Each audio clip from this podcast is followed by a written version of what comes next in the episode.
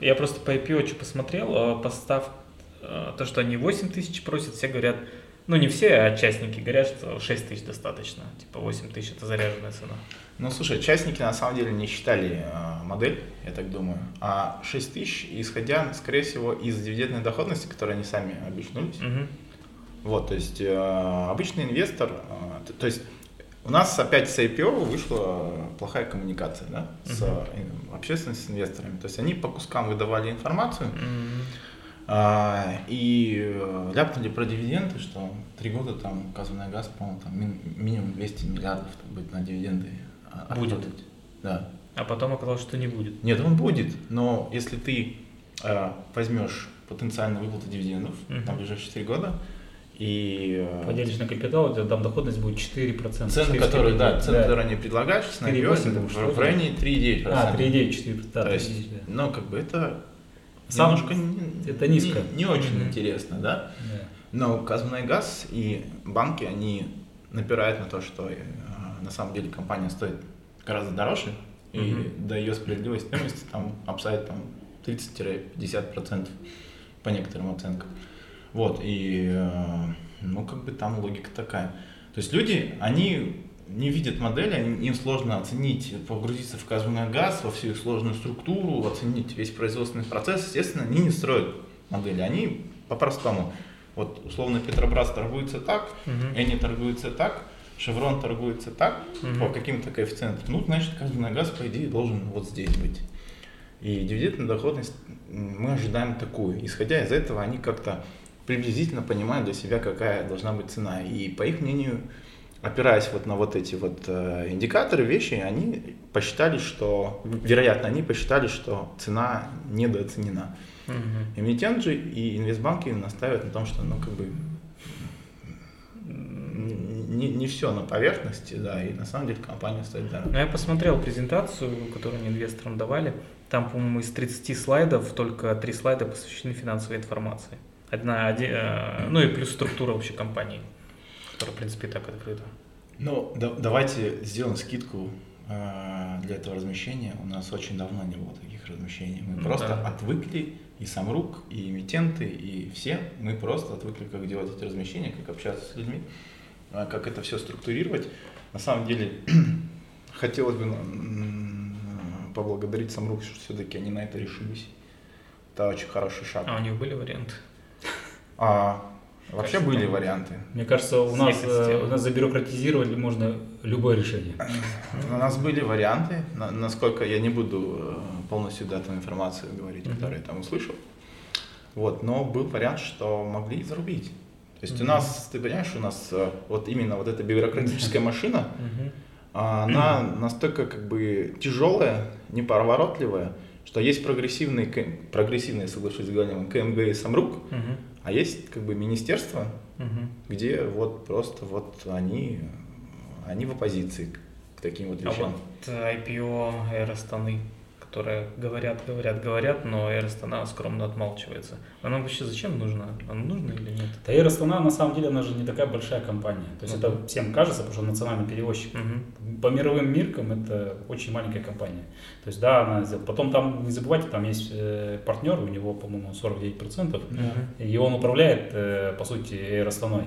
А вопрос, как, чья доля будет размываться? То есть, как это будет размываться? Это будет пропорционально? Или это будет Самрук продавать свою долю? Или что? То есть, здесь тоже это вопрос. Такой. На самом И- деле, да, ой. да. не, не, нет, э, здесь я просто рассуждаю, и вопрос, э, насколько экономически будет оправданно IPO, для кого оно нужно. На, на самом деле нельзя э, вот эти все вещи рассматривать отдельно. То есть давайте вернемся опять к фондовому рынку и опять вернемся к, э, скажем так, компаниям, которые нужны деньги. У нас явно сейчас в стране э, идет нестыковка. Есть капитал внутри страны, он есть. То есть люди накопили достаточно много денег. С другой стороны, есть проекты, которые финансировать. Мгм. Есть банки, которые зарегулированы, и есть фондовый рынок, который, по идее, должен как раз-таки заниматься перераспределением вот этого капитала Мгм. эффективно внутри экономики. Проблема в чем? А, рынок медленно убивали, фондовый рынок в. Казахстане, вот долгое время. Ну, там, кризис 7-8 года был. 14 За- за- зарегулировали в край, и, в общем, как бы а, много денег с него ушло, в том числе иностранных. И чтобы вернуть на фондовый рынок э, какую-то активность и интерес именно к казахскому фондовому рынку, вот э, одна из, один из способов это выведение вот этих вот голубых фишек национальных на фондовый рынок. И э, все жалуются на то, что нет ликвидности на нашей бирже, но ликвидности нет, потому что нет к ней интереса. Mm-hmm. Ликвидность появляется тогда, когда появляются некоторые идеи, да, куда можно заходить, покупать. И это все очень сложный, комплексный процесс. Когда у тебя нет эмитентов, у тебя нету, скажем так, интереса и к, к, к так называемому, когда у тебя нет голубых фишек, mm-hmm. их мало, у тебя интерес к второму эшелону еще ниже, либо нет. Когда у тебя первый эшелон, так называемый голубых фишек, он достаточно ну, большой, угу. ты можешь на э, российский рынок посмотреть, э, у них достаточно все было развито до, ну, да. до, их, да, там, до, до их военных действий. Угу.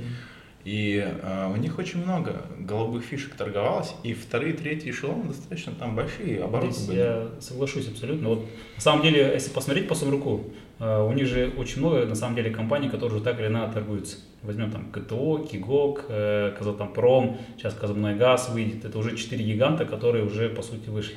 Но э, мне кажется, там э, все компании, они там смогут вывести, не, не смогут, там надо смотреть, но есть еще Самрук Энерго. Это, там, в принципе, если его правильно э, структурировать, причесать, это очень хороший генерящий актив, который там, больших рисков на экономику, вернее, на эмитента э, не накладывает, там, стабильный бизнес, э, но ну, прогнозируемый. Это utilities. utilities. Это тот самый utilities да. сектор, да. который в потенциале войдет в глобальный да. индекс. Это да. очень... да, согласен. Вот, и, или, например, там, э, у них есть токен Самрук то есть который там сидит э, в горнорудке. Тоже, в принципе, если его правильно причесать и так далее, он там валютный полностью. Его он тоже сейчас оживился, он просто когда-то очень мертвый был. Нет, все золото скупает Толкен, например. Mm-hmm. А давно? Э, потом они Насбанк, по-моему, продают. Э, и, по-моему, у нас же закон, что... За преимущественный, да, у да. Нацбанка, да. Нацбанк, Нацбанк не покупает, по-моему, не через токен все покупают. Mm-hmm. Там, потом у токена есть свои там объекты очень много. Ну, то есть, и там, если правильный менеджмент поставить, правильно все структурировать, это очень перспективная компания. Потом все недропользования, у них право преимущества покупки любого недропользования. Если там будут профессионалы стоять, они, в принципе, у них право первой ночи, они могут там забрать очень много активов красивых. И, и вот как это работает. А, опять же, возвращаясь к газу. А, с региона ушел очень большой рынок. Mm-hmm. Россию все забанили. Да? И у портфелей э, индексных фондов провал, по, э, который ориентируется на региональные индексы, mm-hmm. они в региональные индексы инвестируют, э, в какие-то секторальные индексы, там Global Oil and Gas, допустим, mm-hmm. да, индекс. У него на наш регион нет exposure вообще сейчас. Mm-hmm. И то есть с этой точки зрения инвестиции, да, там могут заходить. Но это опять же, да, мы говорим про для газа это финансового эффекта никакого не оказывает, но оказывает в общем и целом для страны. Потому что у тебя разместится Казный газ, в потенциале разместится и Астана, Самрук Энерго, и у тебя уже куча индексных фондов, куча инвесторов, она заходит уже в Казахстан с таким, знаешь, уже институциональным подходом, э, тянет за собой там, других инвесторов с другим риском аппетитом, физиков и так далее, и так далее. И когда они заходят в голубые фишки, они уже в фондовый рынок заходит э, вот эта вот та самая ликвидность. Иностранцы заходят, наши граждане начинают да, покупать что-то. И вот они уже начинают смотреть, а что купить еще на фондовом рынке казахском. Угу. И вот тут как раз-таки э, начинает возникать история, когда можно начать размещать более активно э, тот там, самый второй эшелон. Ну, там проблема со вторым эшелоном э, есть э, тоже э, так называется поколенческая.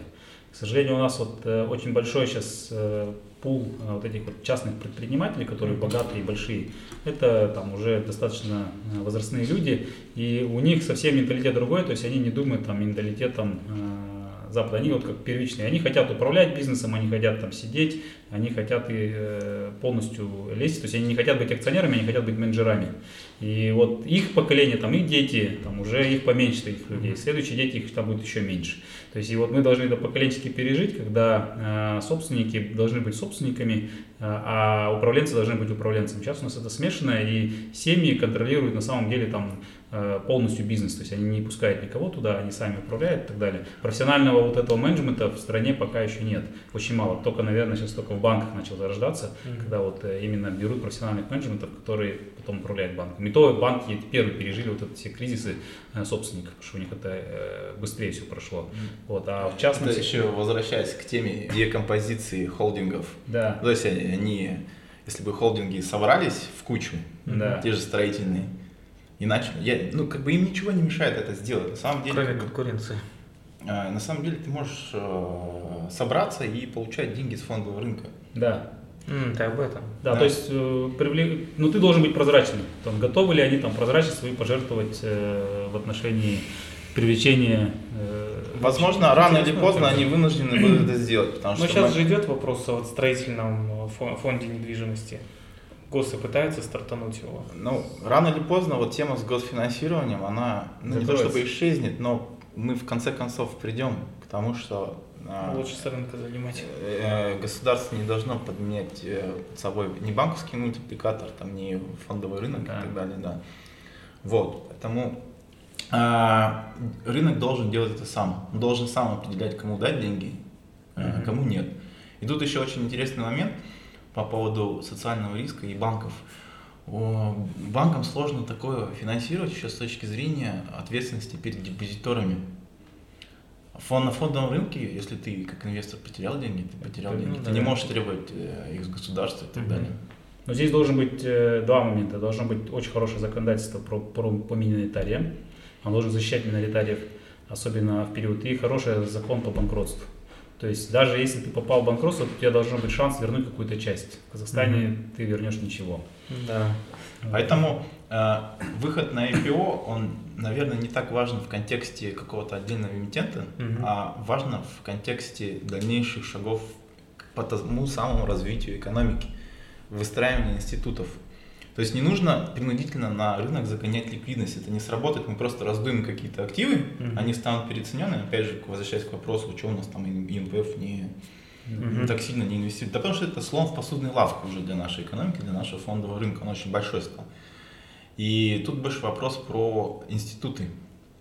Вот фондовый рынок должен быть э, прочным институтом, который в перспективе как раз должен быть той самой площадкой, где капитал встречается, ну, то есть владельцы капитала встречаются с теми, кому капитал этот нужен. Угу. Вот. И это IPO очень важно в этом контексте. Не, тут не краткосрочные цели важны, а они вот более долгосрочные важны. И интерес к фондовому рынку есть тогда, когда есть эмитенты, есть какие-то идеи на нем, когда люди, инвесторы могут выбрать. У нас сейчас достаточно мало эмитентов. Вот, хотя, как бы, ну, по сути, да, там в портфеле Самрука довольно много их. Ну, у нас, смотрите, частные э, инвесторы там почти все ушли из э, фондового рынка. Вспомним, там Казахмыс ушел, mm-hmm. РД ушло, и Евраз ушел. НРС ушел. НРС ушел, да. Вот, а, был даже, я, я сейчас вспомню, Альянс-банк ушел, ладно, он обанкротился. Каском торговался, mm-hmm. ладно, обанкротился даже. Да. Но тем не менее он был. НРС торговался, торговался. А, Каз, э, Казахмыс, опять же. Казахмыс Были какие-то, да. а, даже Казахстан Газы Казахстан, Досшан Темир Жолы был такой. Досшан Темир Жолы облигации. А, облигации. Облигации были. Ну, то есть а, набор таких вот эмитентов, было куча нефтянки какой-то небольшой. Да, там много, очень много было. Макс Петролиум был, Юпитер Петролиум был. Вот. А как это? Юпитер, еще? кстати, это австралийцы были. Ну, вот, собственно, как бы надо возвращать э, все это дело в обратно, как говорится. А как? Ну, Думаешь, через синие фишки пойдет интерес? Через, э, через голубые фишки, да, прежде всего, да. Нужны еще, э, знаете, нужны еще положительные истории. То есть положительных... Трек да, трек да, да, трек-рекорд. У нас, к сожалению, пока трек-рекорд отрицательных историй. Угу. То есть, вот, э, например, там тот же самый выкуп РД, то есть понятно, что государство там думало с точки зрения бюджета, чтобы меньше заплатить, но с точки зрения там репутации, там на фондовый рынок там мне кажется, надо было идти наоборот по-другому, надо было заплатить нормальную стоимость миноритариями, все бы подумали, о, хорошая история, э, в принципе, и э, следующий бы тоже уже этот риск бы никто бы не, даже не смотрел на этот риск, что могут миноритариев там ну, обидеть. Тут видишь, это как его, э, патриоты э, локального фондового рынка, они уже устали от этой роли и очень активно начали топать ногами на всех уровнях. Вот, тут да. опять же вопрос о вызревании культуры. То да. сейчас подошли мы к тому, чтобы класс вот этих вот небольших собственников, акционеров, угу. они у нас есть. То есть, ну, как бы у нас обычные акционеры, это какие-то там олигархи, там восприятие такое. Да ну, нет. по сути, это средний класс, средний класс да. в который есть какие-то накопления, который готов инвестировать и их в акции.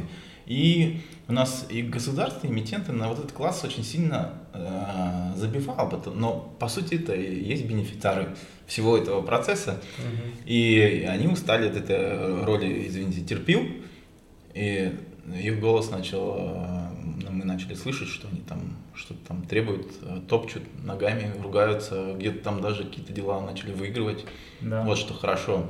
Э, поэтому тут я больше оптимистично настроен, что в конечном итоге все это будет хорошо.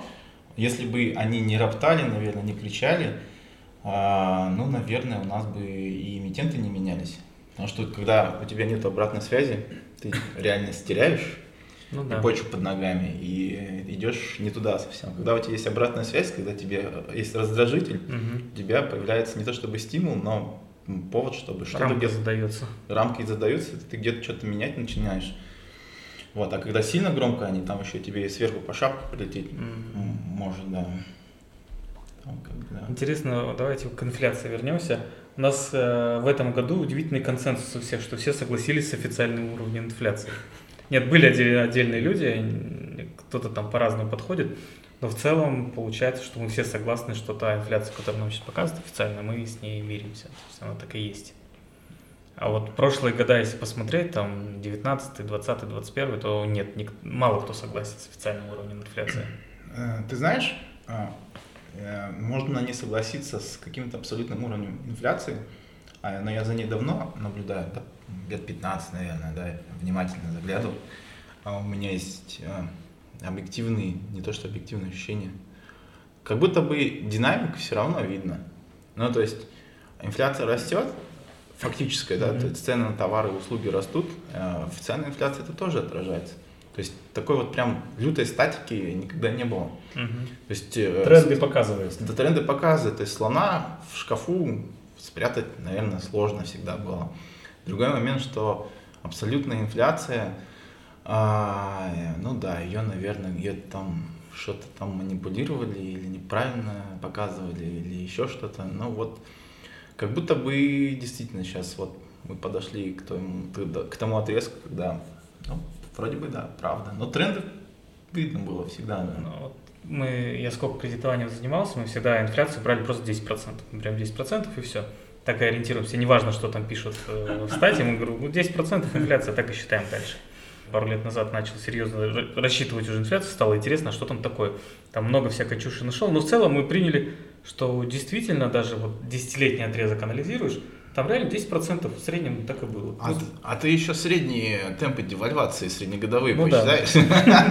Да. Там чудесные цифры, совпадения или нет? Да, я такой, это же, это же странно. Стоимость валюты, она на самом деле отражает э, накопленную инфляцию. То есть, если мы хотим в долгосрочном периоде посмотреть, какая инфляция в реальности была, берем курс, там, условно, когда у нас там любой курс там, 9 года или там, 10 э, берем текущий курс, и вот эта разница, это накопленная инфляция, потому что она потом в любом случае в рыночном механизме перейдет на стоимость валюты. То есть, мне когда говорят, что там валюта у нас должна быть крепкая и так далее, это все булшит, потому что инфляция, э, валюта, она отражает э, обесценение валюты на разницу в инфляции с той валютой, с которой мы сравниваем. Например, там, если Германии, там, не знаю, возьмем э, США, у них там инфляция 3%, а у нас там, например, условно 18%, то в любом случае там в среднесрочной перспективе наша валюта на 15% обесценится по отношению к доллару. И с этим ты ничего не сделаешь. То есть это законы экономики, оно к этому придет.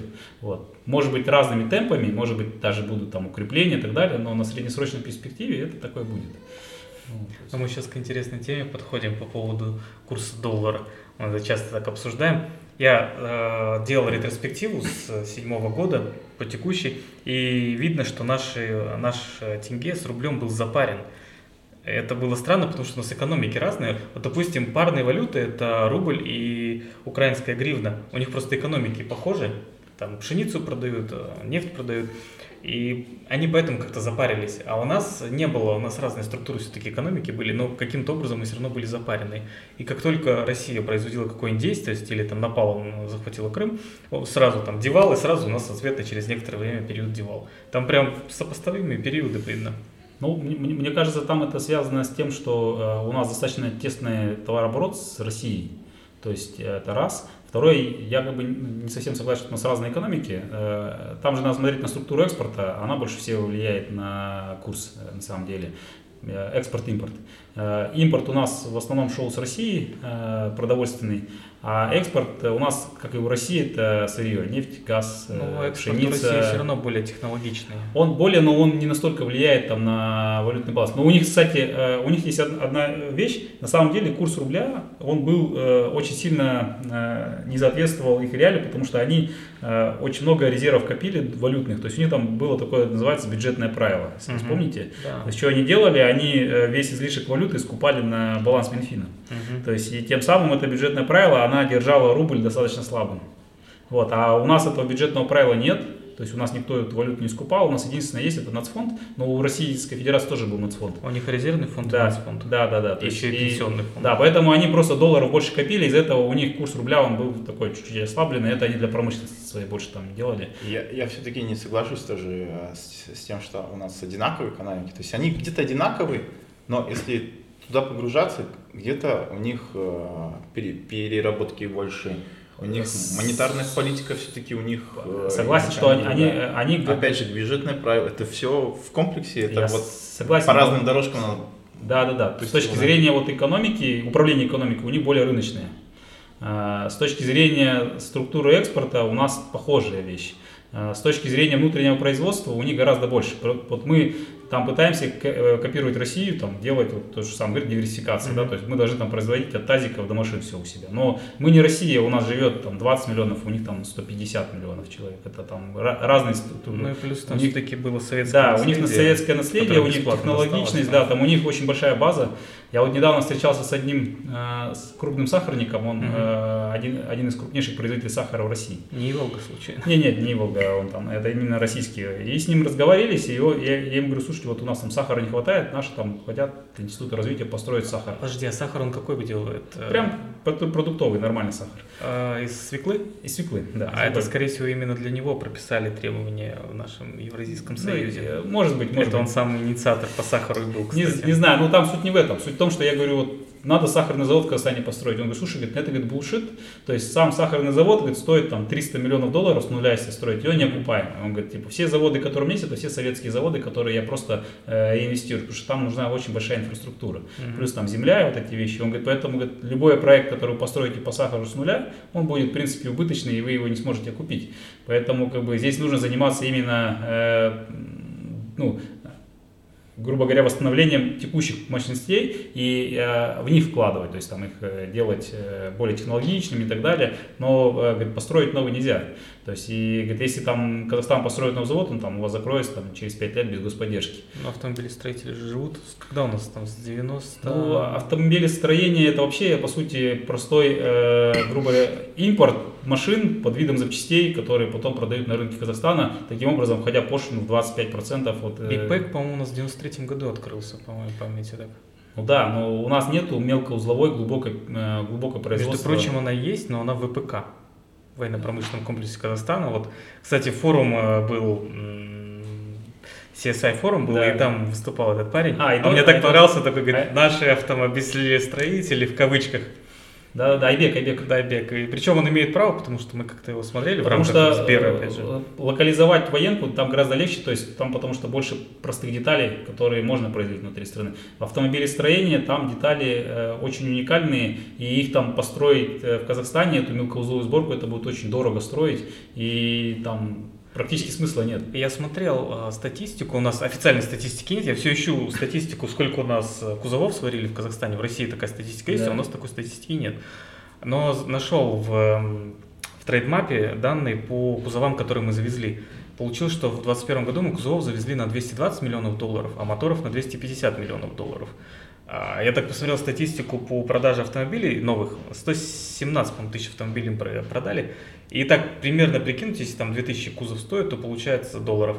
То получается, что мы кузовов купили на 80% того, что продали. Ну вот это и есть, в принципе, та локализация. Да, вот она реальная локализация. А если кузов еще дешевле стоит, тогда, скорее всего, еще меньше. А если еще учесть, что некоторые готовые завозят там, Да, да, не да. под кузовом, Да. а как там части кузова. Слушай, я потерял что-то нить, почему мы Россию начали обсуждать. Не, мы про- говорили про инфляцию С и рубль про тенге. рубль тенге, Во, да. да. Да. Возвращайся. Давай, расскажи вот эту классную историю по поводу того, как казначеи а, задают тренды валютные. Да, слушай, у меня есть другая гипотеза. Ну, я как человек, который э, работал на финансовом рынке локальном, э, у меня рождается собственная гипотеза. А маркетмейкеры основные по валюте это по сути у нас банки, обменники, ну и где-то там большие квазигосы. А, И, соответственно, ребята, которые сидят на этих деньгах, ну, обычные сотрудники, они что смотрят на нефть, и вот у них в голове вот эта вот есть привязка, что мы похожи экономики, а так как рубль, в принципе, э, рынок рубля, он более ликвидный, там больше игроков, он ну, достаточно эффективно отражает э, ту информацию, которая поступает с, э, с рынков. И, соответственно, как бы, если мы посмотрим, э, там нефть упала, еще что-то произошло, рубль дернулся или там выросло, и с лагом тенге, Мгм. либо на следующий день, либо внутри дня, мы видим, что происходит какое-то движение. То есть моя гипотеза заключается в том, что по сути вот есть истори- исторически так сложилось, что эти ребята просто тупо смотрят на рубль и изо дня в день просто вот смотрят в экран, за ним наблюдают и выставляют котировки. То есть по факту там физически никто не держит этот пару э, рубль э, доллар и все эти перекосы э, Чистейшая поведенческая экономика. Чистейшая получается. поведенческая экономика, потому что, ну, со стороны регулятора, ну, не было такого никогда, чтобы регулятор там вот специально держал эту Ну и пропорцию, я, да. мне кажется, я здесь не, не сильно согласен, что это совсем поведенческая экономика. Все равно вот эти дисбалансы, если бы они были, они бы вышли. То есть они Мгм. накопились бы и потом каким-то образом э, двинулись. Просто действительно э, у нас, я вот с точки зрения э, экономик, там, может быть, она по структуре не совсем отличается, но с точки зрения баланса она у нас очень похожа с Россией. Вот, то есть там э, Россия вот за счет того, что это бюджетное правило держала, Мгм. оно валюту аккумулировало, а оно давало рублю ослаблевать, и в принципе, а тенге у нас естественным образом, он таким образом и ослабевал. Я читал на днях интересное исследование по Он поводу... ослабевал как раз потому, что ребята сидели, выставляли котировки, следя за рублем. То есть там уже специально никто же... не Нет, у нас бы, если был бы избыток долларов, э, то есть там какая вещь, там, да, мы ослабеваем ее, но если бы избыток долларов у нас был в стране, он бы вышел на локальный рынок, и он бы, в принципе, передавил э, этот курс. А кажется, Но избыток долларов у нас оседает в ячейках, мы их просто не видим. Не, у нас избыток долларов там немножко друг- другая. и Он идет в две вещи. Это импорт первый. Посмотрите, там у нас же стимулируется колоссальный импорт с бюджета. Сейчас, да. То есть там вот это же самое автомобилестроение, это Те чисто... же самые госзакупки. Да, госзакупки, автомобилестроение, ипотека, это все, это все непроизводственные вещи, которые стимулируют импорт. Ло- лонгран, да. Да. Вот именно Да. вот в моменте, почему вот так он скачет, то есть это не регулятор переставляет. Да, нет, Да, нет, это не Это регулятор. абсолютно вот э, поведенческая По- штука. Конечно, Долгосроки, да, но как бы потоки экспорта импорта Да. и прочие вещи, да, они все равно выравнивают.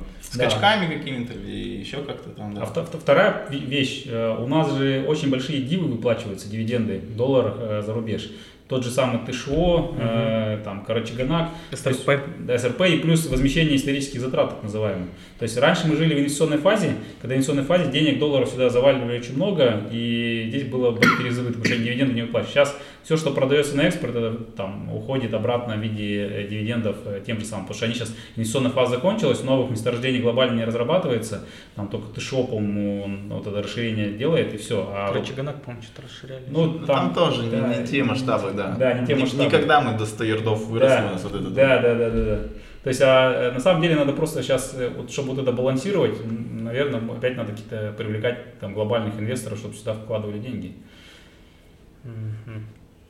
Какое там вот за 10 последних лет глобальное месторождение в Казахстане открылось и могло бы там привлечь большое количество инвесторов? Вот, кстати, я могу историю просто рассказать про... Она сейчас теперь можно рассказывать.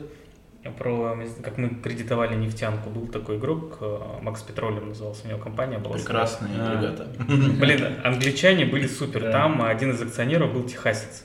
Он Да. настоящий из Техаса, он реально, у него своя вышка там была дома, у них семейная история была. И он такой, он говорит, типа, я ставлю на Казахстан 50 на 50.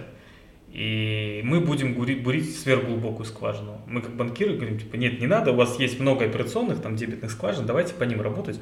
Не будем вглубь идти, потому что там 50 на 50 расходов. Он такой, мы уже понесли много расходов, и я готов их нести дальше, типа, будем бурить дальше.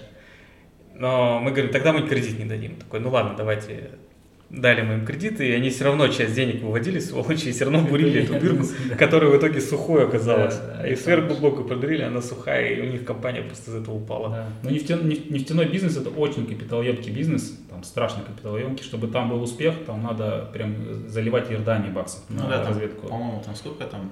10-20 по-моему, миллионов одна разведочная скважина. Ну, Да. там в зависимости от глубины, там, например, сверхглубокие, они стоят там от 30 до 50 миллионов долларов. Там мелкие, причем там по экспоненте растет, там каждый добавляемый метр он увеличивает там на полтора доллара э, себестоимость скважины. Мгм. Поэтому условно там, чтобы на мелких скважинах ты там большой объем нефти не заработаешь, надо глубокие говорить. А глубокие они очень рискованные, то есть там из 10 скважин, если одна дает успех, это большой успех, но 10 скважин не потребуют тебе там, там 200 миллионов долларов, э, чтобы у тебя было свободного кэша, который ты мог просто Выкинуть. рискнуть, Выкинуть, да, да, да. Поэтому там таки, такая Ну, вещь. это прям, это прям как, не знаю, такой сериал прям был, мы каждый день смотрели, как они Да. бурят.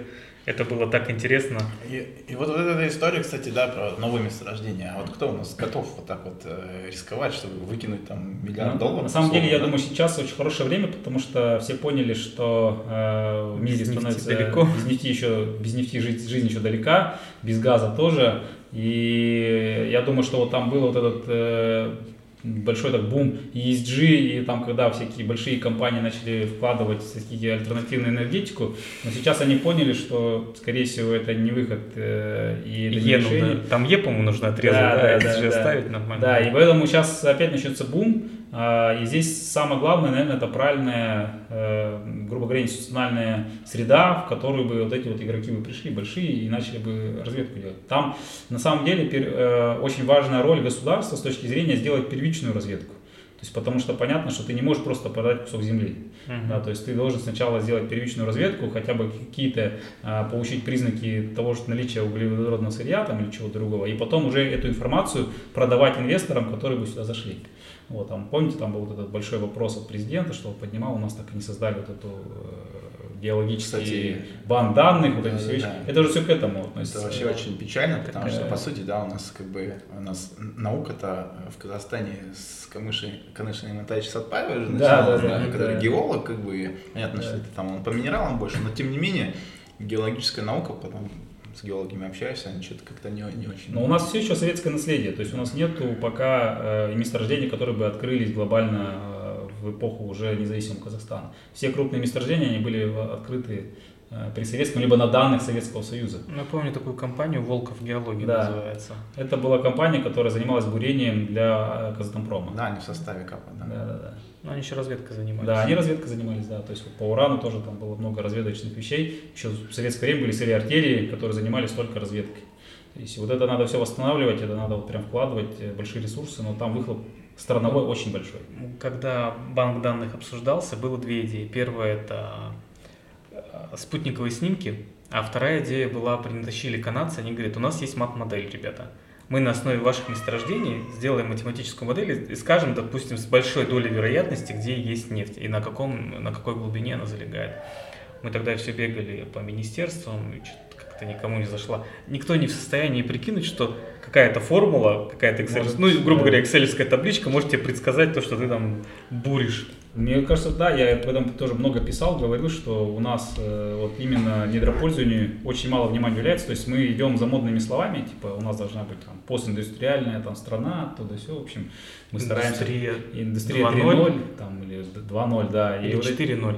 Индустрия 4.0. Да, Слушай, да. ну там может быть хоть 5-0, главное было бы на какие деньги это, это все делалось. Ну да, да. В этом плане как бы мы должны либо взять за основу там арабские страны, которые просто, да, они брали нефтяную ренту, но они просто инвестировали внутри страны и развивали какие-то там э, вещи. Ну вот насколько эффективны инвестиции арабских стран? Я что-то вот в этом Но тоже на- немножко сомневаюсь.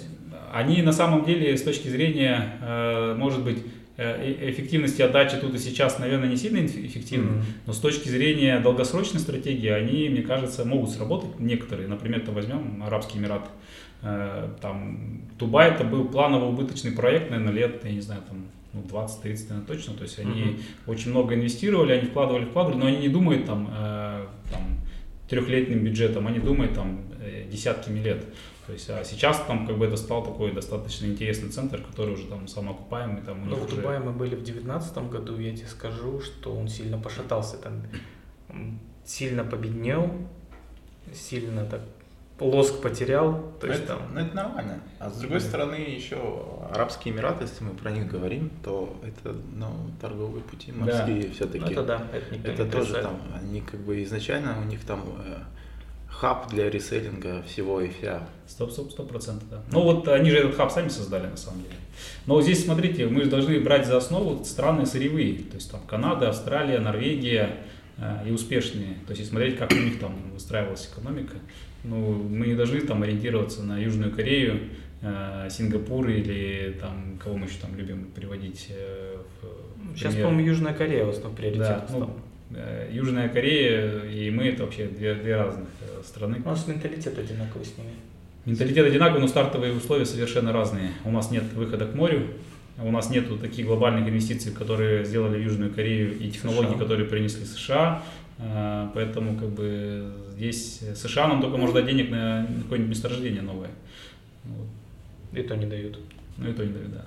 У меня такая теория была, что вся наша банковская система ориентирована на иностранных инвесторов. А иностранные инвесторы к нам там, с восьмого года уже не заходят. То есть мы стол накрыли, сели и ждем, а никому есть со стола не даем. Мы ждем, когда вот гости придут, а гости все не приходят, не приходят. Но они не приходят, потому что идей нету. А вот, вот и тут простая мысль. Но при этом я говорил с людьми, допустим, не только регулятором, а почему, ребят, давайте пруды снизим, ну, сделаем там реально доступность, будем ориентироваться на внутреннего инвестора.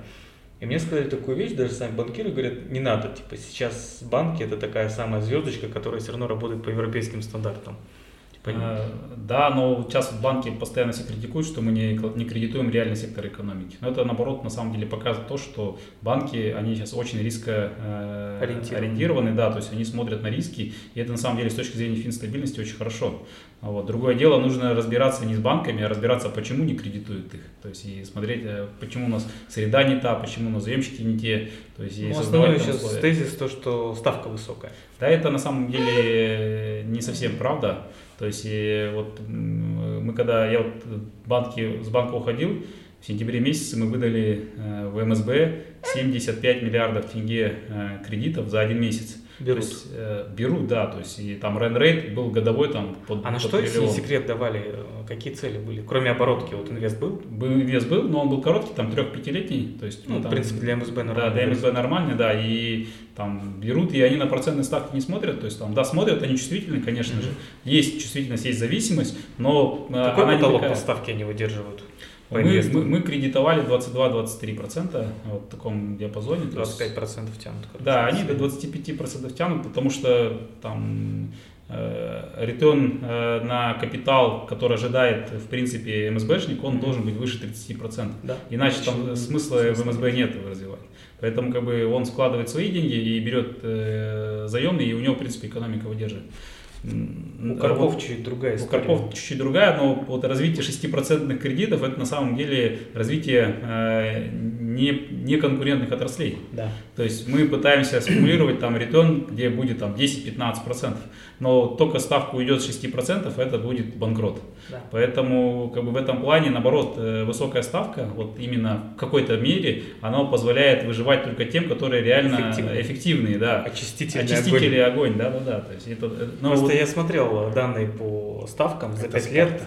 А? Это Спарта, говорит. Это Да, Спарта, да. да, это Спарта. Данные за 5 лет по кредитным ставкам у юриков не было никогда ставки выше 19% по долгим займам.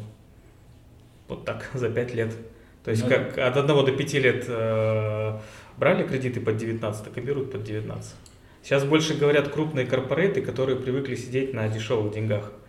На дешевых опять там ЕНПФ, ой, пенсионных фондов были дешевые деньги тогда, когда-то. Вот это вот тоже как бы дешевые деньги, все ждут. Как могут быть дешевые деньги, когда инфляция большая, это, высокая? Ну, это, это когда государство говорит, окей, инфляция мы не смотрим, мы идем по турецкому пути, мы идем и развиваем реальный сектор. Чтобы не было, мы все равно идем туда. Поэтому мы даем вам... Э, это еще этот, э, как его, бизнес-омбудсмен российский. Бизнес-молодость? Нет, не бизнес не Тимченко, а... Титов, по-моему, был. Титов, да, Титов. Он же предлагал эту идею. Титов и с Хазиной вместе, по-моему. Да, но это же развитие э, диспропорций в экономике. Они да. все равно накопятся, и потом э, они где-то стрельнут. Турция вообще в целом не, не очень хороший пример. Да. То есть они, с одной стороны, это же наследники Византии, опять про наследственность. То есть mm-hmm. у них ремесленные все эти вещи, они там веками были развиты. То есть то, что у них глубокая переработка сейчас, она же не вчера появилась. Это эволюция еще с, с Византии, ну, да. потом Османской империи и так далее, и так далее, и так далее. Вот. А вот эти все перекосы, мы же, если посмотреть, у них же всегда была лира, никакая валюта, да? Она вообще очень сильно девальвирует. Да, то есть какой-то такой вменяемой у них стабильности ее нет. Вот, собственно, как Я вообще к экономике отношусь как к ребенку. То есть ты можешь каким угодно богатством обладать, но ты ребенка за год не вырастешь до 10 лет, сколько бы ты денег в него не вкладывал да, просто. Да, абсолютно. Надо здесь терпеть, терпение и правильные реформы. То есть вот э, заметьте, есть такая одна вещь, когда МФ, МВФ приходит в развивающую страну, когда, например, там страна становится полубанкротом, mm-hmm. они приходят и они начинают э, жесткую политику. А, то есть и эта жесткая политика, она абсолютно противоречит тем э, вещам, что делали, там, обычно это делали диктаторы или там авторитарные страны. Это даже World Bank. Да, то есть, и э, там первое, что делается, это выравнивание тарифов. Сегодня там отмена соцвыплат, отмена соцвыплат э, уход от субсидирования. То есть, ну это они же не просто так это делают. То есть они же для них у них э, есть к этому целое обоснование. Они показывают, что рыночная экономика на самом деле эффективна. Да, больно становится первые там 2-3 года, но потом э, становится гораздо э, лучше и экономика становится нормальной. А у нас же дисбалансы во, во всем. То есть возьмите там ГСМ у нас весь э, субсидируется, то есть он у нас вообще абсолютно не рыночный. Электроэнергия у нас вся субсидируется, она не рыночная. Газ у нас тоже не рыночный. Там, и в принципе там много вещей, перекосов, которые на самом деле э, еще при, приведут к тому, что у нас будет потом опять скачок инфляции. То есть мы по-любому придем к тому, что нам надо будет выравнивать, это все потом перейдет в инфляцию. Вот, то есть такие вещи. Плюс у нас не сбалансированный бюджет. Как бы мы про это ни говорили, у нас дефицит бюджета достаточно высокий. Вот, то есть и с этим надо что-то делать, и э, тоже пока непонятно как. У нас как бы формально дефицит бюджета не нефтяной, он на приемлемых уровнях. Да. Там, по-моему, 3 с чем-то процента считается по общепринятым стандартам достаточно. В бюджете есть статьи, которые... Неплохой, да, вещи которые не агрегированы, они небольшие, то, что там Акима, там региональным отдают, там большие деньги на самом деле идут. Просто мы видим э, программы, допустим, какие-то развития, мы кажется, о, туда 200 миллиардов направили, это плохо. А сколько, допустим, ушло каким-то Акиматом маленьким, мы не видим никогда и не знаем, сколько туда ушло. И даже никогда не узнаем, там, сколько СПК освоило денег. А, на самом деле бюджет в разбивке статьи очень весело чтиво. Там просто его даже весело по наименованию статей читать. Ну да, да. Ну вот, э, к сожалению, у нас вот эта система управления бюджетными госрасходами, ее нет, она же должна быть контрцикличная с экономикой и, в принципе, должен быть использоваться именно как инструмент э, управления самой экономикой. Угу. А у нас, э, к сожалению, вот этого нет. Мы опять к политике, да, приходим. Да. У нас в парламенте, я не помню, чтобы у нас кто-то встал, а типа, какого черта мы закладываем такие расходы на следующий год? Ну, они Но, как, как бы спорят так. не публично, а в публичное поле уже валится то, что Да, там на самом деле спор есть. Дискуссии Нет, есть. дискуссии есть в плоскости э, сколько? Ну, имеется в виду в отношении каждого ведомства, под, под проект имеется в виду. Я еще стол... А вот именно почему у нас расходы бюджета консолидированные растут такими темпами, вот эти вопросы, на самом деле, депутаты и остальные товарищи... Но ну, здесь же как э, вот сама система устроена, то есть, например, э, говорят, так, у нас э, учителя зарабатывают мало, а давайте поднимем на 30%. А почему на 30%? Ну давайте на 30, чтобы было примерно Чтобы не на столько. 40. Да, да. То есть никто же не делает там расчеты, влияния на экономику, каким образом это отразится на инфляцию, Нет. какой там будет спрос, куда они потом это потратят, насколько они там... Это же а, фиатные деньги, которые да. идут прямую в да, то есть инфляцию. к- какими будет у них, например, э, эффективность, то есть э, никто не говорит, а давайте, -то, ладно, мы увеличим на 30, а сократим количество учителей на 15%, нет, это же безработица. Потому что нам учителей много нужно. Ну, Да, у нас нет условного министра финансов, который типа, типа встал, типа нет. Ну, Ну, нет. Ну вот. нет. Да. Денег нет. Нету. Нету. Вы Да. там держитесь, нету Да, денег. денег нет. У нас такого нету, по-моему. Я не помню. Ну, они в 90-х остались где-то. Да, Вот. в этом. Я думаю, что там ключевой вопрос должен быть э, у министра финансов. Почему и зачем? Пока на него не ответят, э, там сложно что-то было А, а это же, э, как это, я забыл мужика зовут, он, а, его э, э, законы, блин, запамятовал. Короче говоря, э, есть один английский историк, а, он же публицист, он же э, во многих отраслях, короче говоря, интересный человек. В 50, 50-х годах в «Экономисте» он публиковал сатирические ста- статьи, и там был один из законов, а, который гласит о том, что если какое-то дело, а, ну, на него выделить определенное время, человек будет этим делом заниматься весь день. Ну, условно, ему день отдали, он будет э, заниматься им весь день.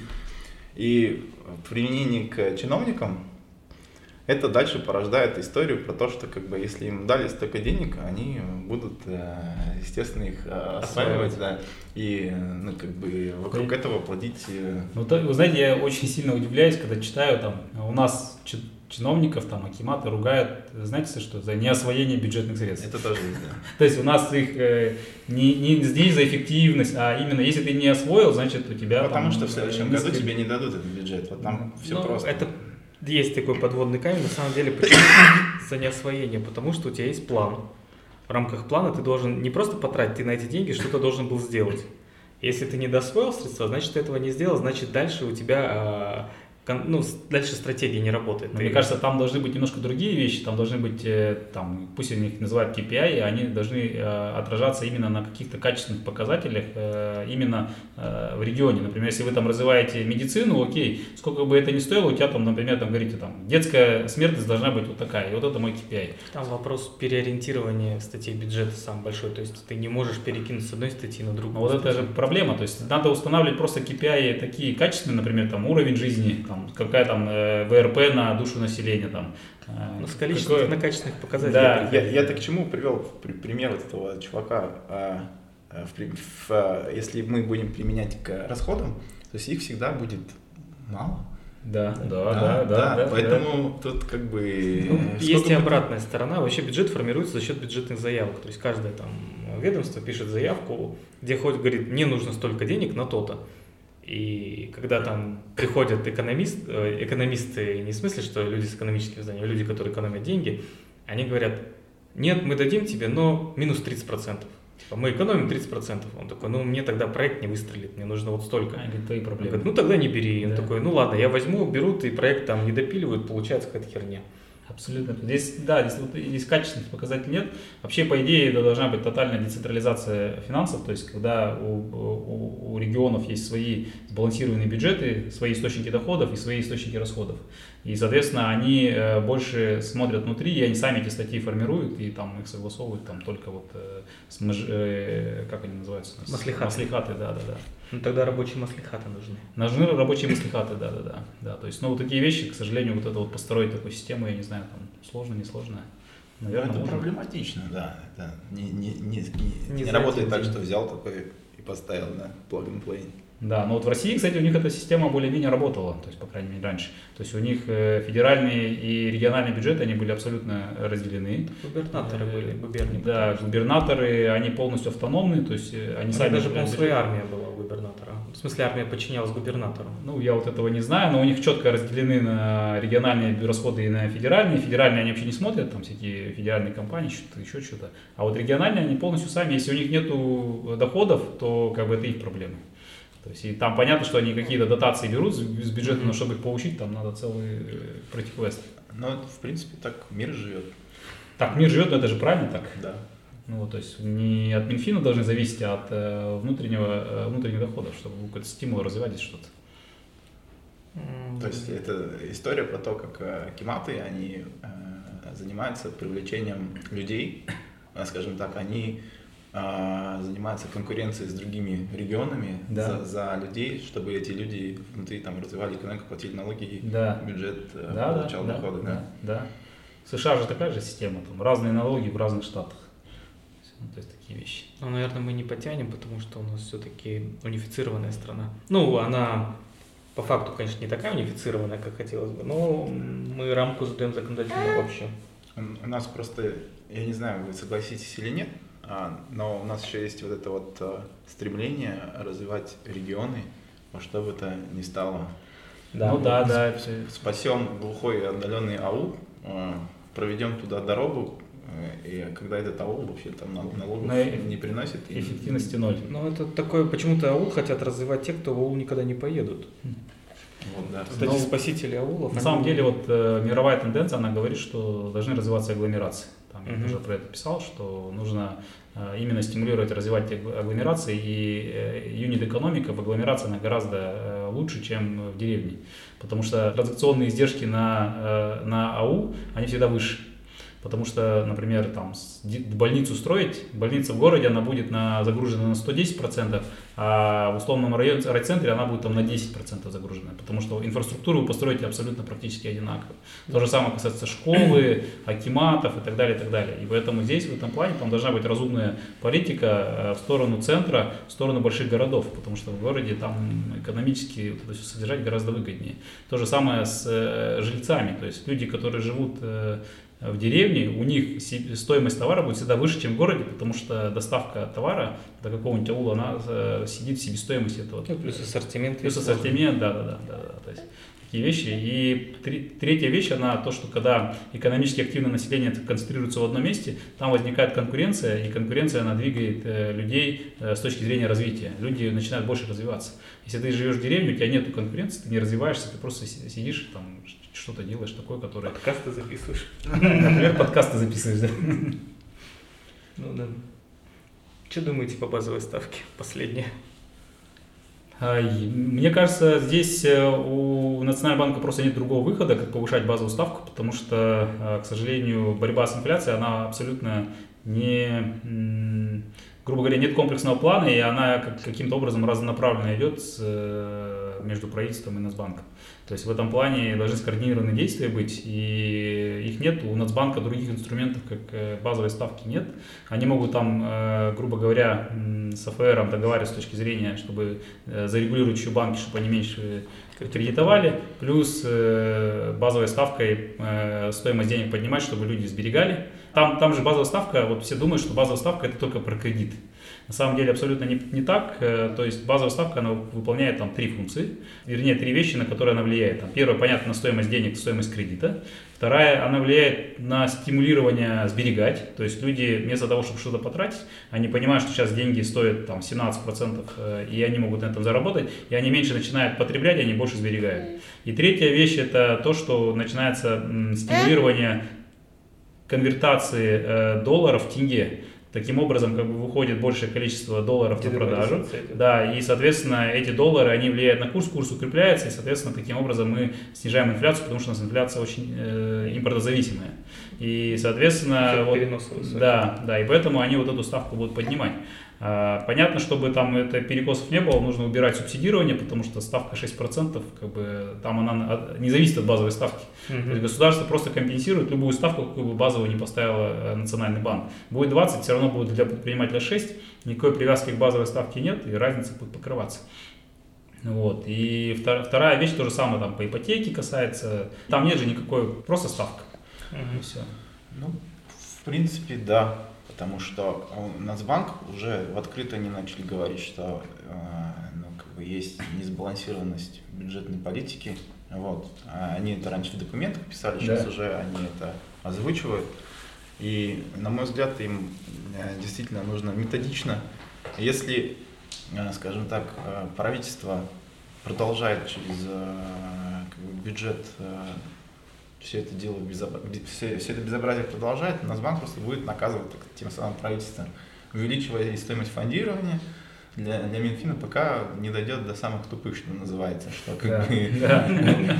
корень инфляции он э, в, в расходах и вот во всех этих э, вещах, которые там Да, правительство само и плодит, по То сути. есть э- эффективность госрасходов же, я не знаю, я не слышал, чтобы кто-то занимался анализом эффективности госрасходов и их влияния на инфляцию.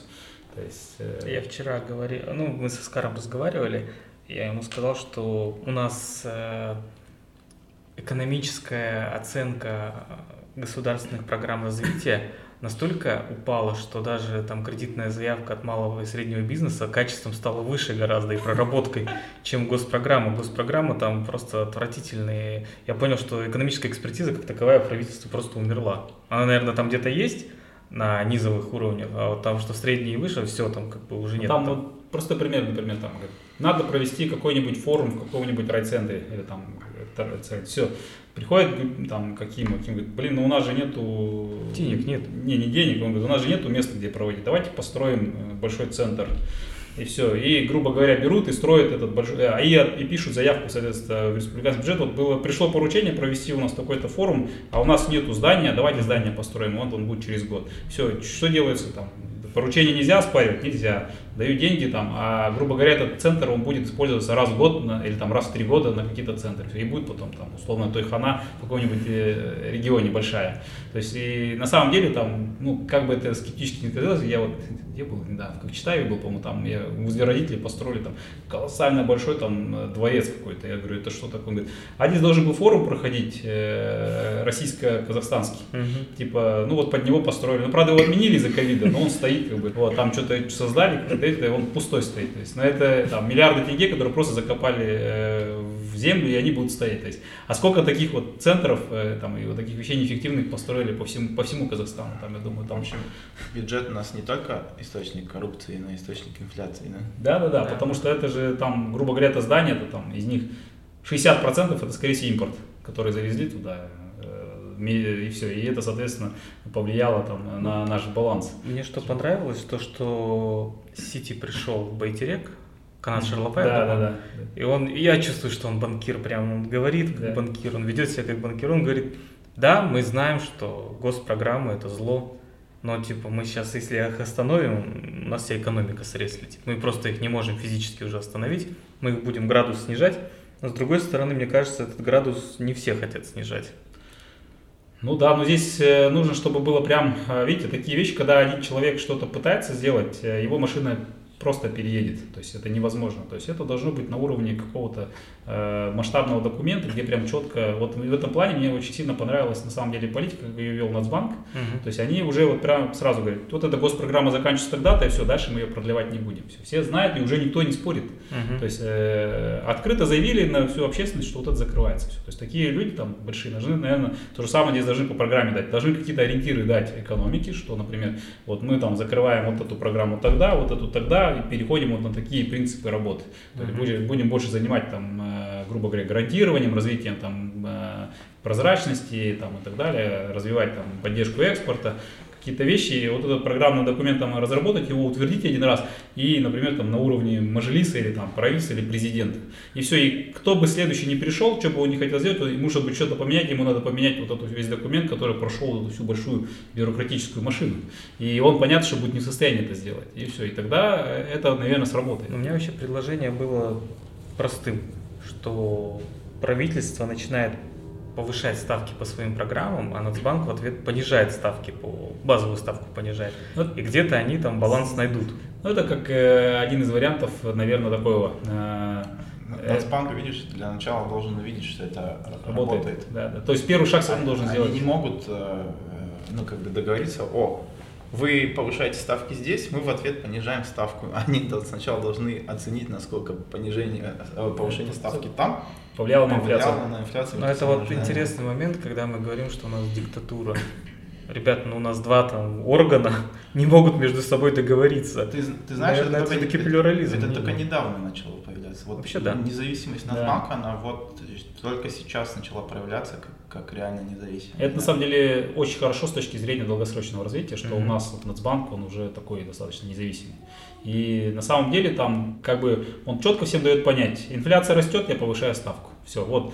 Хотите бороться с инфляцией, это там мандат, в том числе и э, я борюсь тем, чем могу, Мгм. но вот это, если правительство хочет дешевые ставки, пусть тогда э, повышает у себя, убирает эти вещи. Все рецепты известны, э, решите, сделайте, все.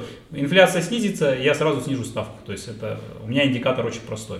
Это инфляция там, за предыдущий месяц, плюс какие-то инфляционные ожидания, плюс они смотрят там, структуру инфляции, э, за счет чего она там э, повысилась. То есть, например, там, если инфляция возникла там, в результате, не знаю, отмены тарифа э, там, по электроэнергии, то это одна вещь, там, они как бы на нее могут ее там, э, убрать. Мгм. А если это вот там повысилось за счет э, спроса, они будут всегда, или импорта, они будут всегда это э, использовать с точки зрения как аргумент, что надо повышать ставку. Меня, я очень много критики про Нацбанк писал.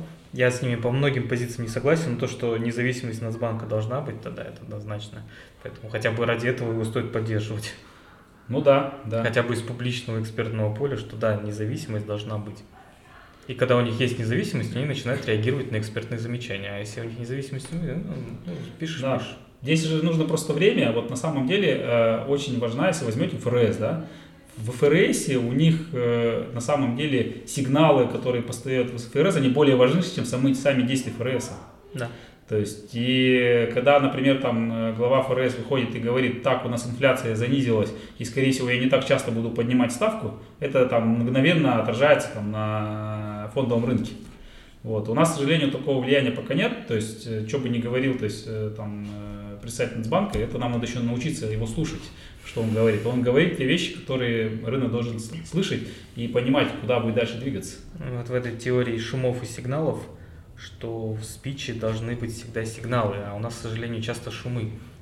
Вот у нас, во-первых, сигналы особо различать еще не научились, а во-вторых, у нас шумы за сигналы начина- научились воспринимать такая вот, Ну, да. ну, вот здесь, типа я- фини... э, вот здесь Нацбанку надо поучиться, потому что если проанализировать э, их выступления, что-то вот, ну, поня- понятно, что они хотят, что они Мгм. имеют в виду, но про достаточно понятную э, речь председателя Нацбанка, ну, тут к ней очень много вопросов. Она не структурирована, они часто там меняют э, причинно-следственные связи в своих обоснованиях публичных, Есть для публичного поля. Я надо на им все-таки как-то линию выстраивать. мы прекрасно знаем, что они опираются все равно на внутренние, внутренние какие-то вещи, внутренние модели и видение э, ситуации, э, которая происходит в стране.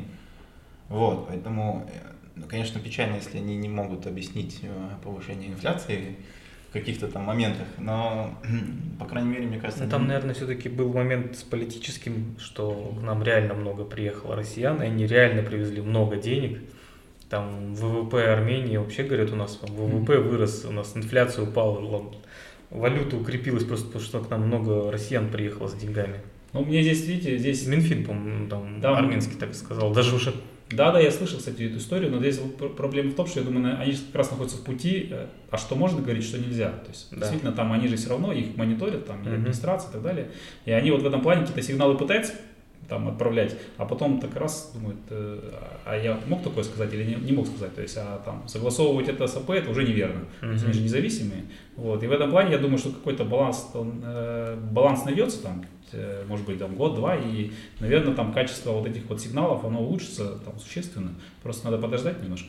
Но они ищут, да. А Они это ищут. там вообще далеко не идеальные их э, послания Ну, и выступления. ты но- вспомни- но они ищут, да. Хорошо, э, раньше э, выступали представители Нетбанка? Слушай, ну... Ну, Акишев уже начал выступать. Акишев, да, был, он давал какой-то... э, ну, тогда он не мог не давать, потому Ну что да, ситуация ситуация была такая. такая. такая.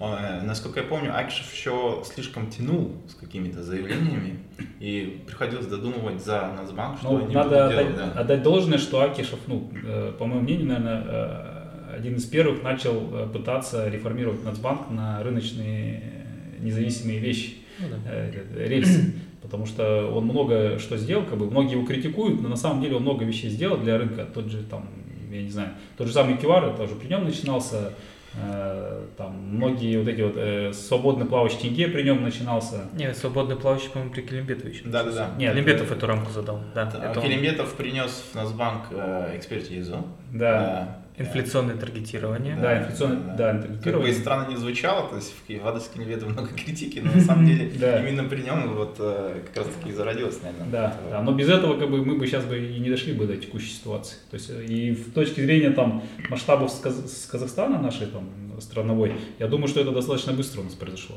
Потому что там все понимают, что там фиксированный тенге это невозможно. И мы там за пять лет, по сути, прошли такую достаточно серьезную трансформацию Национального банка, там, от института, который там просто держал тенге Мгм. и потом делал одномоментные девальвации, до института, который, в принципе, сейчас- кассы. да, э, до который сейчас пытается управлять инфляцией в стране и пытается делать там независимо. Ну, давайте подождем, я думаю, просто подождать, посмотреть. Ну, э, мне кажется, там э, инфляцию, если вот чуть-чуть подкрутить госрасходы и побороться там по со структурой импорта, потому что экспорт у нас хорошо, достаточно хороший, то в принципе там ее побороть можно там достаточно быстро относительно, там, я думаю, там полгода-год, и можно этот вопрос решить. По, по сути, да, мы, мы просто, просто уже два года точно мы спрос стимулируем, но Да. спрос мы стимулируем точно с годов с 15 Да, да, да, да. Мы просто живем в постоянно стимулируемой экономике, где Мгм. спрос через разные Да. каналы, он как бы происходит постоянно. Что думаете, какая в следующий год инфляция будет? Коридор. Здесь это очень сложно сказать. Во-первых, э, здесь сейчас вот там на самом деле большой же спор идет по дальнейшему стимулированию экономики, как его стимулировать. То есть и здесь, если э, популизм победит, то, наверное, инфляция будет опять высокая. Но мне нравился план, который был в середине этого года, о том, что мы будем сокращать государственные программы. Так мы, э, грубо говоря, там программы сокращаем, а расходы-то не сокращаем. То есть они уходят там через другие вещи. То есть там повышают там зарплаты. Да, это надо повышать, но они должны быть просчитанные вещи. Наверное, нет пока компетенции все это просчитать, и это То есть- такое сверхмоделирование, которое Потом наверное, там же нереально. с эффективностью надо работать э, этих госрасходов. Ну, я так скажу, что хотя бы агрегированными цифрами за трехлетний бюджет, то, что сейчас на развитие реального сектора 3,2 триллиона в 2022 году, то 23-24 года там, по-моему, до триллиона падает расходы. Но при этом госдолг дико вырастает. Выплат, обслуживание госдолга. А, а с другой стороны, возможно, нам важно как стране понять а, в очередной раз или, может быть, в этот раз более осознанно, что инфляция в конечном итоге приводит к сокращению экономики. А это как Милтон Фридман э, Да. сказал, что инфляция это как алкоголизм. Сначала прикольно, Да. хороший эффект наступает в самом начале, а потом наступает похмелье. С инфляцией такая же история, то есть э, начинает там мелкий бизнес развиваться, там э, люди начинают зарабатывать, что-то все движется хорошо, потом бах, и как-то похмелье наступает. Возможно, да, это такой естественный путь, который нужно пройти, и я ставлю на то, что не поймут взаимосвязь расходов бюджета и инфляции и роста экономики в ближайшее время. И ну, точнее, не, не поймут, а поймут только через как раз-таки вот не, не очень хорошие последствия высокой инфляции для уже экономического роста и для безработицы. Вот когда это произойдет, тогда будет четкое понимание, что, наверное, как-то надо дисциплину все-таки соблюдать. Сколько у нас запас прочности? У нас чудовищный запрос прочности, к сожалению. У нас, да. Не, на самом деле у нас э, текущие цены на нефть, нацфонд, они позволяют там еще ну, там, достаточно долго э, держать текущую Ну, плюс ситуацию. модель потребления у нас такая, мы все равно, при том, что вроде говорим там потребкредиты, консюмеризм, но у нас консюмеризм как таковой не сильно развит.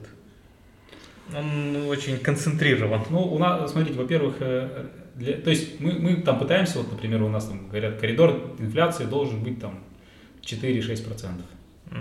Ну, кто задал этот, там такую став, э, 4-6%?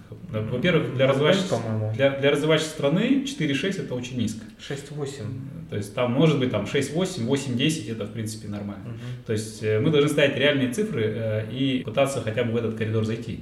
Потому что для развивающей страны там есть несколько параметров, которые, в принципе, что бы они ни делали, инфляция все равно будет.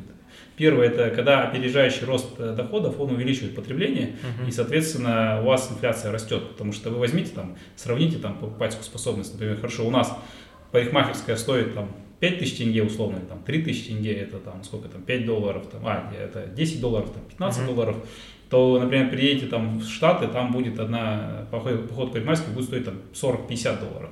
То есть, и чем мы больше будем развиты, тем вот эти услуги, они будут дорожать. То есть, и будут не, э, дорожать быстрее, чем базовая инфляция. Мгм. То же самое, там, э, это вот там, первый момент, который мы говорим. Второй, второй момент, который наиболее важный по инфляции, это так называемая производительность труда. То есть инфляция, базовая корень инфляции, это э, разница в производительности труда между странами.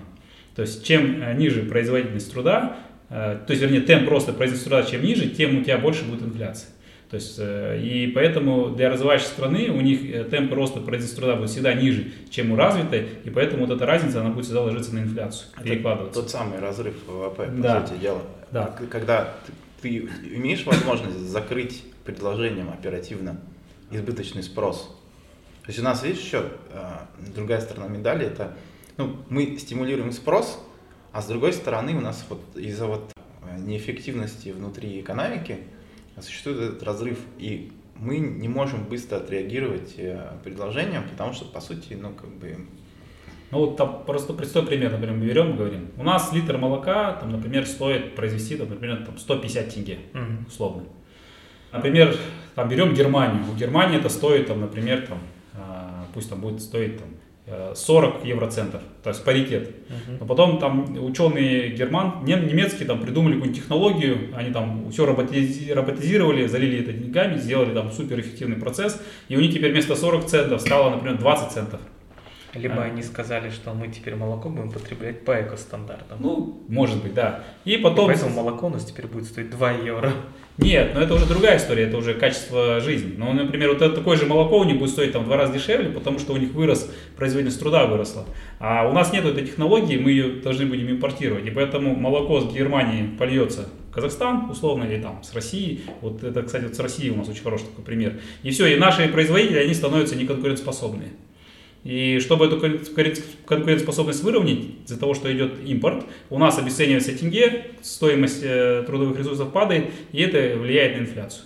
То есть и вот, э, вот такие вот механизмы, как бы, они есть. И поэтому почему вот я, например, всегда говорю, я против диверсификации экономики, потому что с точки зрения производства труда мы никогда не сможем конкурировать там, э, с, мир- с мировым сообществом во всем. Ни в машинах, там, ни каких-то еще э, сложных агрегатах.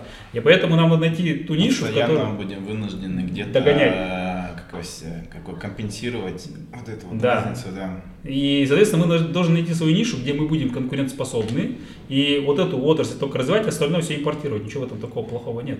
Да, можно сделать какую-то продо- продовольственную безопасность, э, это развивать, это поддерживать, чтобы мы были э, независимы какие-то именно безопасности с точки зрения. Но базовая экономика, она должна именно э, смотреть с точки зрения эффективности. Скажу с своего опыта. У меня был годовой опыт промышленника. А, Я решил заняться светодиодным оборудованием. Хотел, кстати, кредит взять льготный. Но что-то пока пошел кредит брать, у меня залогов нет. Я думаю, ладно, что страшного. Случайно нарвался на один контракт нашей крупной компании. Вообще абсолютно случайно. Выиграл его. Прошел просто курсы по тендерам. Как вообще там Байдил, участвовать. Не-не-не, его тогда еще не было. Он то еще был не в моде. Вот, выиграл этот контракт. А, И внезапно у нас э, рубль, рубль тогда 2 тенге стоил, 3 тенге рубль стоил. Внезапно произошло, рубль стал стоить дорого. Я такой, что делать, блин, купить уже не могу, контракт проигрываю. Э, Спрашиваю своего, у меня друг был, говорю, мы сможем такие лампочки сами собрать? Это были э, на постоя... э, лампы постоянного напряжения для взрывозащищенных светильников. Он говорит, ну да, это ничего сложного, там просто меняем э, драйвер лампочки и все. Я говорю, а как быстро мы их сможем сделать? Он говорит, «Ну, недолго. Я говорю, а нам нужно 10 тысяч лампочек. И мы там всеми, э, всех селзов собрал, мы напечатали упаковки, у нас там рядом во дворе типография была, заказали эти упаковки. Я купил э, 10 тысяч драйверов в Китае, мне привезли их вот так в коробочке э, этими. Кто-то из перевозчиков просто в кабине самолета протащил, чтобы все это не таможить, потому что какая-то долгая процедура была. И мы перепаяли 10 тысяч драйверов с э, там, переменного на постоянный ток. Просто постоянного тока мы тоже не могли купить, поэтому мы их просто взяли и перепаяли все. И эти лампочки до сих пор работают. Вот просто такая вот потребность формировалась, и мы ее быстро решили, а, потому что можно было так сделать. К сожалению, дальше не смогли конкурировать, потому что у нас там другая компания не выплатила нам денег и просто расходы операционные сожрали весь бизнес. Интересно. Ну так и есть. Там же, видите, там же масштабы производства важны. Вот в базовой экономике, в базовом производстве. И условно, если вы производите там э, какого-то продукта там тысяча единиц или, например, 100 тысяч единиц, там себестоимость будет там в разы, потому что там уже идет полностью там, э, здесь это ремесленничество, а там mm-hmm. это масштабное производство. И поэтому вот в ремесленничестве это можно только конкурировать в каком-то уникальном продукте. Да. То есть вот вы там сделали какой-то уникальный продукт, но его продаете. Яхтостроение. Ну, например, да, там яхтостроение условно, да. Какое-то делаете там, я не знаю. Но это вы там закладываете, там тоже все равно знания нужны, чтобы какой-то уникальный продукт сделать. Вот. И в этом плане нам, наверное, ну, э, там, вот максимально субсидировать и стимулировать строительство больших э, заводов, пароходов, это абсолютно неверная политика. Э, она не приведет там, к эффективности.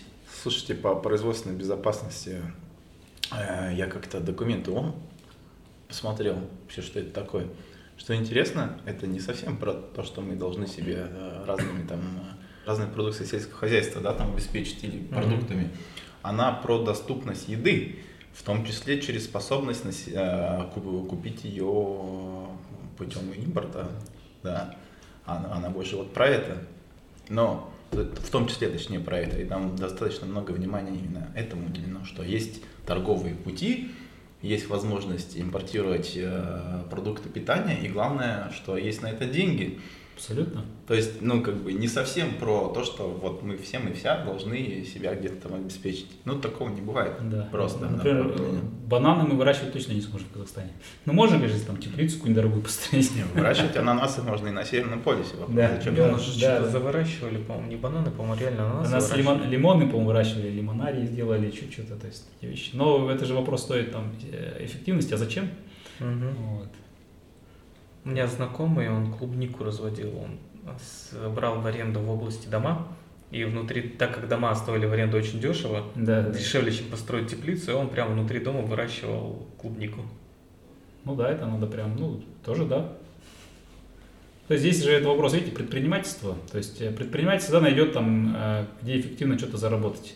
Нужно стимулировать предпринимательство. То есть создавать условия, чтобы он ни о чем не думал, только думал где бы как бы заработать. За счет этого родятся какие-то производства уникальные, кто-то обанкротится. То есть мы очень плохо относимся к банкротству. То есть мы говорим, что банкротство это плохо, вот там люди страдают и так далее. На самом деле это нормальный процесс для рыночной экономики. И э, люди через банкротство учатся, они видят, что делать нельзя, и э, от того, что есть банкротство, наоборот, надо это банкротство, грубо говоря, упорядочить и сделать его быстрым. На самом деле юридическое лицо в, в древние времена придумали именно и для этого, потому что чтобы как бы тебя в, в рабство не забрали, не лупили палками, да, да. придумали юридическое лицо, да, где ты там как учредитель, ты в принципе, ну как бы не, не, не отвечаешь за то, что делает это юридическое лицо. Вот, в, какой, в какой-то мере. Поэтому да, ну, тут мы просто в саму суть юридического лица почему-то не заглядываем. Да. Да, и... Ну, это опять вопрос рисков что не брать риски на, лиц, э, на физик. У нас, кстати, в этом плане ИПшки очень по опасным грани ходят, потому что ИПшка отвечает так же, как и физик всем имуществом. Да, они отвечают всем имуществом, да. Ну, что делать? ТОшку открывать. Я думаю, что многие открывают ТОшки. Администрирование посложнее. Администрирование сложнее, да. ИПшки же больше на такое, прям совсем мелко-мелко, где там администрирование себестоимость, администрирование там ТОшки был гораздо выше. Опять же, подпольная проституция. Да. С IT посложнее чуть-чуть, потому что IT, ты опять же как частник из работаешь, но контракты сложные заключаешь, ты ложку открывать смысла особого нет, можешь быстро там, плюс 5 на НДС можешь выкатиться быстро. Ну да. Проблематичная тема. Ну, я думаю, что рынок разберется. Э, все равно там э, люди настолько так устроены, что они будут искать наиболее эффективные формы для самого себя. Ну вот мы много про эффективность говорим. В принципе, это вот та важная вещь, которая там бюджет должен быть эффективным. Да. И законодательство эффективно. Экономика эффективная, то есть не, не, не строить заводы, а действительно там в наших условиях, ну, какое, какое у нас очевидное, может быть, да, там конкурентное, не то что преимущество, но очевидно вот все недропользование. Ну, как бы, давайте туда. Потому что все неэффективности, это, по сути, в конечном итоге влияет на благосостояние людей. То есть мы просто берем наши ресурсы, продаем и деньги в никуда тратим ради того, Да. чтобы что-то поддержать. Да, да, да, так и есть. Потому что продавать ресурсы вообще не зашквар, абсолютно. Почему-то да, у нас есть такое. Да, но на самом деле нет, вообще не зашквар. Ну, по проблема ресурсов началась с так называемой популяризации голландской болезни, популяризации сырьевого проклятия. Как только это началось, кто-то, по-моему, из консалтов это к нам принес, и после этого у нас эта болезнь началась. Да, Ну, Сырьевое понятие это частный случай. На самом деле сырьевое понятие, оно же может транслироваться через дешевую рабочую силу, которая однажды может закончиться. Или там и, и еще что-нибудь. Или через тюльпаны. А, да, или там глобальное потепление, и все, твоих портов больше нет. И Да. так далее. То есть, ну, как бы тут много вещей более общих. А, Сырьевое проклятие это частный случай каких-то о- общих явлений в экономике. И на самом деле тут важно, наверное, не бояться сырьевого проклятия, а именно заниматься вот эффективностью, не продавать ресурсы и тупо эти же деньги куда-то там вкачивать, а ну как бы, следующий передел настроить просто и все. опять же, зачем? Нет, если они эффективны. А, ну да, да. То есть, грубо говоря, если у вас есть там э, какое-то конкурентное преимущество, частник определит, эффективно это или неэффективно здесь построить. Ну да, тут, наверное, не государство должно строить. Это точно не государство, да. ин- Инвестор увидел там прибыль Мгм. потенциальную. Он построит. Все, всем спасибо, мы закончили. Да, спасибо. Пока-пока. Пока.